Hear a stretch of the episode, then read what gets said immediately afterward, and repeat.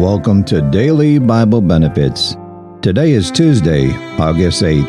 On this day in seventeen eighty-two, General George Washington, the commander-in-chief of the Continental Army, creates the badge for military merit, the Purple Heart. Today on the broadcast, I'll be talking about the full assurance of faith, Hebrews chapter ten, verses nine through thirty-nine.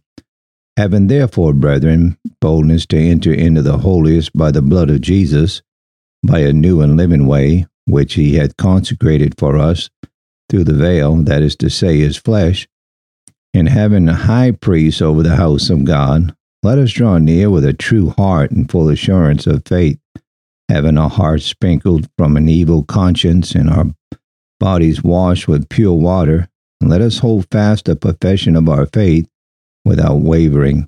For he is faithful that promised, and let us consider one another to provoke unto love and to good works, not forsaking the assembly of ourselves together, as the manner of some is, but exhorting one another. And so much the more as ye see the day approaching.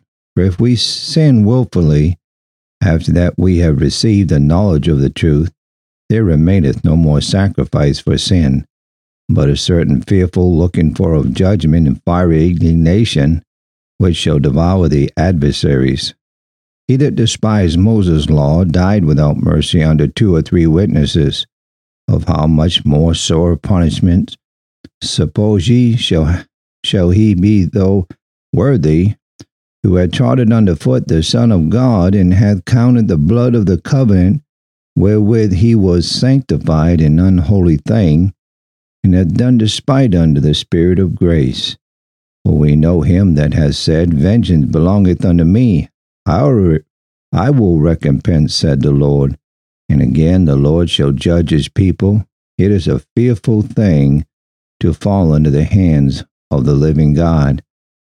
But called to be remembrance the former days, in which after ye were illuminated, ye endured a great fight of affliction, partly whiles ye were made a gazing stock both by reproaches and afflictions, and partly while ye became companions of them that were so used. For ye have compassion on me and my bonds, and took joyfully the spoiling of your goods, knowing in yourself that ye have in heaven a better and enduring substance. Cast not away therefore your confidence, which hath great recompense of reward. For ye have need of patience, that after ye have done the will of God, ye might receive the promise. For yet a little while, and he that shall come will come, and will not tarry. Now the just shall live by faith. But if any man draw back, my soul shall have no pleasure in him. But we are not of them that draw back unto perdition, but, on, but of them that believe to the saving of the soul. Assurance. Assurance is Job sitting in the dust, covered with his sores, and saying, I know that my Redeemer liveth.